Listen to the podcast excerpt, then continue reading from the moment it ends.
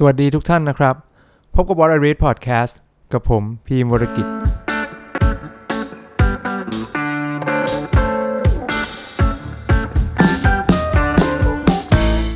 ครั้งนี้เป็น EP ที่ 19 แล้วนะครับของ What I Read วันนี้เอาเนื้อหามาจากบทหนึ่งนะครับของหนังสือ Principles ที่เขียนโดย Ray Dalio นะครับ หลายๆ คนน่าจะรู้จัก เขาเป็น ผู้ก่อตั้งนะครับกองทุน hedge fund ชื่อ Bridgewater นะครับซึ่งเป็นกองทุน hedge fund ที่ใหญ่ที่สุดในโลกนะครับ ตอนนี้ก็ยังเป็นอย่างนั้นอยู่นะครับ ซึ่งเขาก็เป็นที่รู้จักกันดีในแง่ของการทำงานและการมองภาพเศรษฐกิจด้านแมกโรนะครับ หนังสือเล่มนี้เนี่ยผมอ่านจบแล้วเป็นหนังสือที่ดีที่สุดที่เคยอ่านเล่มหนึ่งเลยนะครับ ถ้าคนใกล้ตัวเนี่ยผมก็เคยบอกว่าถ้าเกิดเลือกอ่านหนังสือได้เล่มเดียวในชีวิตเนี่ย ควรจะอ่านเล่มนี้นะครับสำหรับคนที่ใช้ชีวิตและการทำงานนะครับ เพราะว่าหนังสือเนี่ยเกี่ยวกับหลักการใช้ชีวิตและการทำงานทั้งสองอย่างนะครับ ซึ่งหลักการที่เขาให้ไว้ในหนังสือเนี่ยนะครับเป็นมีมีหลักเยอะมากนะครับ ที่เอามาใช้ได้จริงนะครับในชีวิตเราเลยนะครับ วันนี้นำมาจากบทหนึ่งครับ ชื่อบทว่าใช้วิธีการ 5 ขั้นตอนเพื่อให้ได้ทุกสิ่งที่คุณต้องการในชีวิตนะครับ ชื่อบทนี้ก็ดูครอบจักรวาลมากนะครับ ลองฟังดูว่าแต่ละคนจะนำหลักการ 5 ขั้นตอนนี้ไปใช้ได้หรือเปล่านะครับจะเรียงไปก่อนนะครับ 5 ขั้นตอนมีอะไรบ้างครับ ข้อแรกครับคือมีเป้าหมายที่ชัดเจนครับ อย่างต่อไปครับคือ ระบุปัญหาและอย่าทนกับปัญหาเหล่านั้นนะครับ ข้อที่ 3 นะครับคือ วิเคราะห์ปัญหาเพื่อหาต้นเหตุที่แท้จริงของมัน ข้อทีสี่4 คือออกแบบแผนงาน และอันสุดท้ายคือลงมือทำหรือผลักดันให้เสร็จสิ้นนะครับ ก่อนจะไปดูรายละเอียดของแต่ละข้อแต่ละขั้นตอนนี้นะครับเดย์เขาบอกว่าการทำ5ขั้นตอนนี้คุณต้องทำตามลำดับขั้น เช่น เมื่อคุณอยู่ในขั้นตอนวางเป้าหมายนะครับ คือให้วางเป้าหมายอย่างเดียวไม่ไม่ยังไม่ต้องคิดว่าจะทำยังไงให้ถึงเป้าหมายนั้นนะครับ คือแยกขั้นตอนแต่ละขั้นตอนออกจากกัน หรือว่าเมื่อคุณวิเคราะห์ปัญหานะครับ ให้วิเคราะห์ปัญหาอย่างเดียว ยังไม่ต้องคิดว่าจะแก้ปัญหาอย่างไร คือเมื่อกำลังวิเคราะห์ปัญหาอยู่เนี่ยให้มองว่าอะไรคือปัญหาที่แท้จริงอย่างเดียว ยังไม่ต้องคิดว่า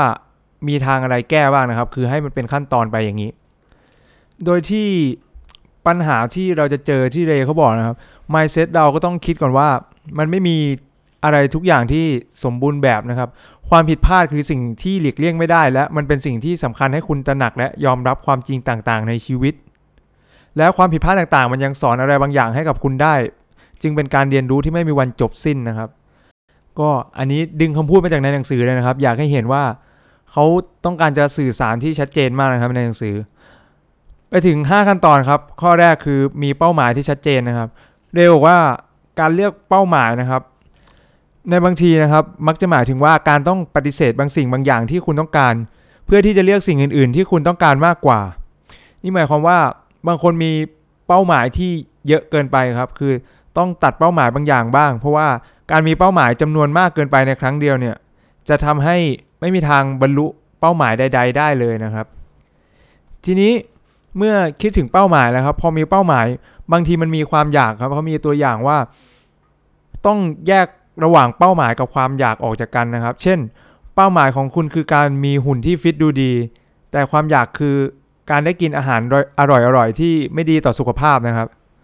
เพราะฉะนั้นเนี่ยสองอย่างนี้เป็นอย่างที่แยกออกจากกันนะครับ แล้วก็เป็นสิ่งที่ขัดแย้งกัน เขาบอกว่าหาจุดสมดุลนะครับ ในระหว่างสิ่งที่คุณอยาก และเป้าหมายของคุณให้มันอยู่ตรงกลางให้ได้นะครับ แล้วหลังจากที่คุณกันกองเนี่ยก็จะคิดออกมาได้ว่าคุณต้องการอะไรจริง ๆ ในชีวิตนะครับ เมื่อถึงเมื่อพูดถึงนะครับว่าต้องการอะไรในชีวิตเนี่ย อยากให้คิดกันให้มันลึกๆจริง ๆ นะครับเขาบอกว่า อย่าติดกับดักกับความสำเร็จนะครับของตัวเองเรียกบอกว่าการมีแนวทางของความสำเร็จเป็นสิ่งที่สำคัญนะครับ เขาบอกว่าคนที่มีรองเท้าคู่ละ 1,000 เป็น 1,000 ดอลลาร์นะครับ หรือคนที่มีรถสปอร์ตหรูเนี่ยอาจไม่ค่อยมีความสุขเท่าไหร่ เพราะว่าพวกเขาอาจจะไม่รู้ว่าจริง ๆ แล้วพวกเขาต้องการอะไรนะครับ ตรงนี้เนี่ยค่อนข้างจะเป็น ปรัชญามากๆเลยนะครับ แต่ก็เป็นความจริงเสมอของชีวิตนะครับ นอกจากนั้นนะครับเมื่อมีการตั้งเป้าหมายเนี่ยอย่าคิดว่าเป้าหมายที่คุณต้องการนั้นเป็นไปไม่ได้ครับเขาบอกว่าสิ่งที่คุณคิดว่าเป็นไปไม่ได้นั้น มันก็เป็นแค่สิ่งที่คุณรู้ณตอนนี้เท่านั้นนะครับ เมื่อคุณเริ่มไล่ตามเป้าหมายของคุณเนี่ยคุณจะได้เรียนรู้อย่างมาก โดยเฉพาะอย่างยิ่งถ้าคุณได้ร่วมทำงานกับผู้อื่น ก็เหมือนกับว่าคิดคนเดียวมันคิดไม่ออกครับ มันก็ อาจจะคิดอะไรที่เป็นไปไม่ได้ แต่พอเมื่อเจอคนหลาย ๆ คนเจอมุมมองใหม่ ๆ เจอคนใหม่ ๆ นะครับ สิ่งที่เป็นไปไม่ได้ในอดีตอาจจะคิดว่าเริ่มเป็นไปได้แล้วก็ได้นะครับ อันนี้คือข้อแรกนะครับของการการมีเป้าหมายที่ชัดเจนนะครับ พอมีเป้าหมายนะครับ ไปถึงข้อ 2 คือการระบุปัญหาและอย่าทนปัญหาเหล่านั้น ต้องบอกว่า พอคิดว่ามีเป้าหมายแล้วเนี่ยการที่เราจะเดินทางไปถึงเป้าหมายมันต้องเจอปัญหาใช่ไหมครับ เราก็ต้อง ระบุปัญหาเดย์บอกว่าอย่าหลีกเลี่ยงการเผชิญหน้ากับปัญหา เพราะว่าสิ่งเหล่านี้ล้วนเป็นรากฐานของความจริงที่ไม่ค่อยน่าดูเท่าไหร่บอกว่าลองคิดถึงเวลามีปัญหายากๆที่มักจะทำให้คุณรู้สึกกังวลนะครับ แต่บางทีเนี่ยพอเราหลีกเลี่ยงนะครับ ที่จะนึกถึงปัญหาคือไม่คิดถึงปัญหาเหล่านั้นนะครับ ก็ยังทำให้คุณวิตกกังวลอยู่เช่นเดียวกันครับ เพราะฉะนั้นเนี่ยเมื่อมีปัญหาเกิดขึ้นนะครับ อย่าหลีกเลี่ยงนะครับ คือปัญหาเนี่ย เกิดมาจากความขาดความรู้ความสามารถของตัวเองนะครับ จงข้ามมันไปให้ได้ และการเข้าใจจุดอ่อนของตัวเองนะครับ ไม่เหมือนการยอมจำนนต่อมัน เพราะว่ามนุษย์เรานะครับ การที่เราจะมีวิวัฒนาการที่เติบโตก้าวหน้าขึ้นไปได้เนี่ย ต้องเจอกับปัญหาเสมอครับ และเรย์บอกว่าให้คิดว่าเป็นความเจ็บปวดเพื่อการเติบโตนะครับ หรืออาจจะมี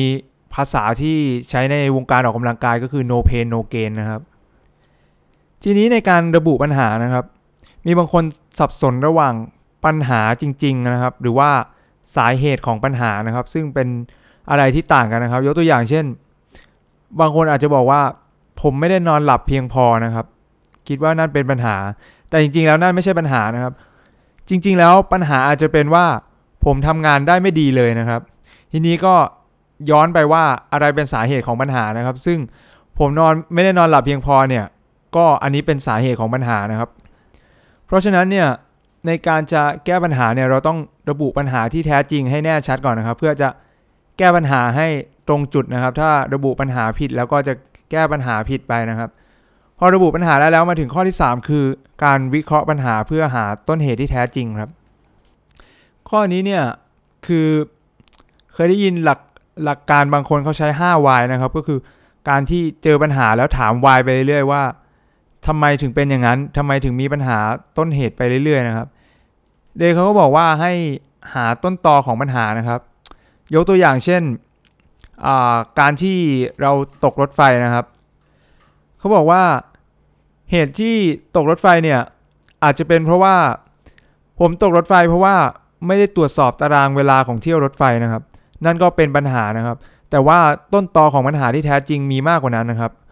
คืออาจจะเป็นเพราะว่าผมตกรถไฟ เพราะว่าผมเป็นคนขี้ลืมนะครับ เมื่อขี้ลืมแล้วก็เลยไม่ได้ตรวจสอบตารางเวลาเที่ยวรถไฟนะครับ ซึ่งการเจอปัญหาเนี่ยก็ไปแอพพลายใช้ได้กับปัญหาต่างๆ อื่นๆนะครับ เมื่อเจอปัญหาแล้วก็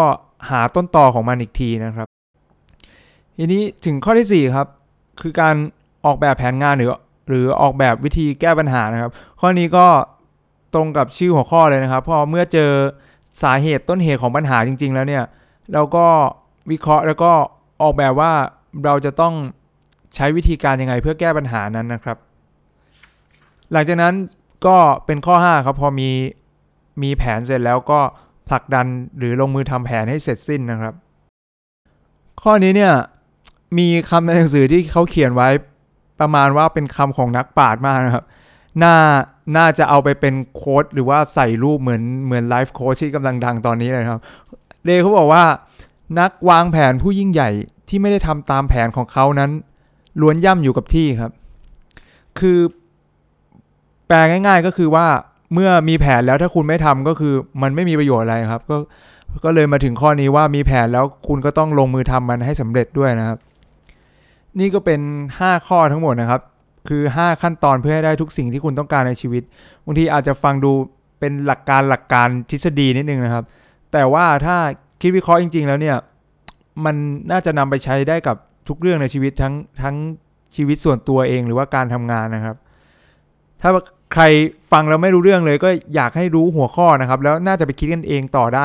ขอทวนอีกทีนะครับ ข้อแรกคือการมีเป้าหมายที่ชัดเจนนะครับ และต่อไปคือ เจอปัญหาและระบุปัญหาและอย่าทนกับปัญหาเหล่านั้นนะครับ เมื่อระบุปัญหาได้แล้วครับ ข้อที่ 3 คือการวิเคราะห์ปัญหาเพื่อหาต้นเหตุที่แท้จริงนะครับ เมื่อหาต้นเหตุที่แท้จริงของปัญหาได้แล้ว ก็ไปข้อทีสี่4 คือการออกแบบแผนงานหรือว่าออกแบบการแก้ปัญหานะครับ และข้อที่ 5 เมื่อออกแบบแล้วก็ผลักดันให้เสร็จสิ้นนะครับ ก็คิดว่าน่าจะ cover นะครับ ในการใช้ชีวิตเราใช้ 5 ข้อนี้ได้กับทุกๆ เรื่องนะครับ และใครยังไม่เคยอ่านหนังสือเล่มนี้นะครับ แนะนำให้อ่านจริงๆนะครับ ชื่อ Principles โดยเรดาริโอนะครับ แต่จะเป็นเล่มหนาๆนิดนึงนะครับ แต่ว่าคุ้มค่าในการอ่านมากนะครับ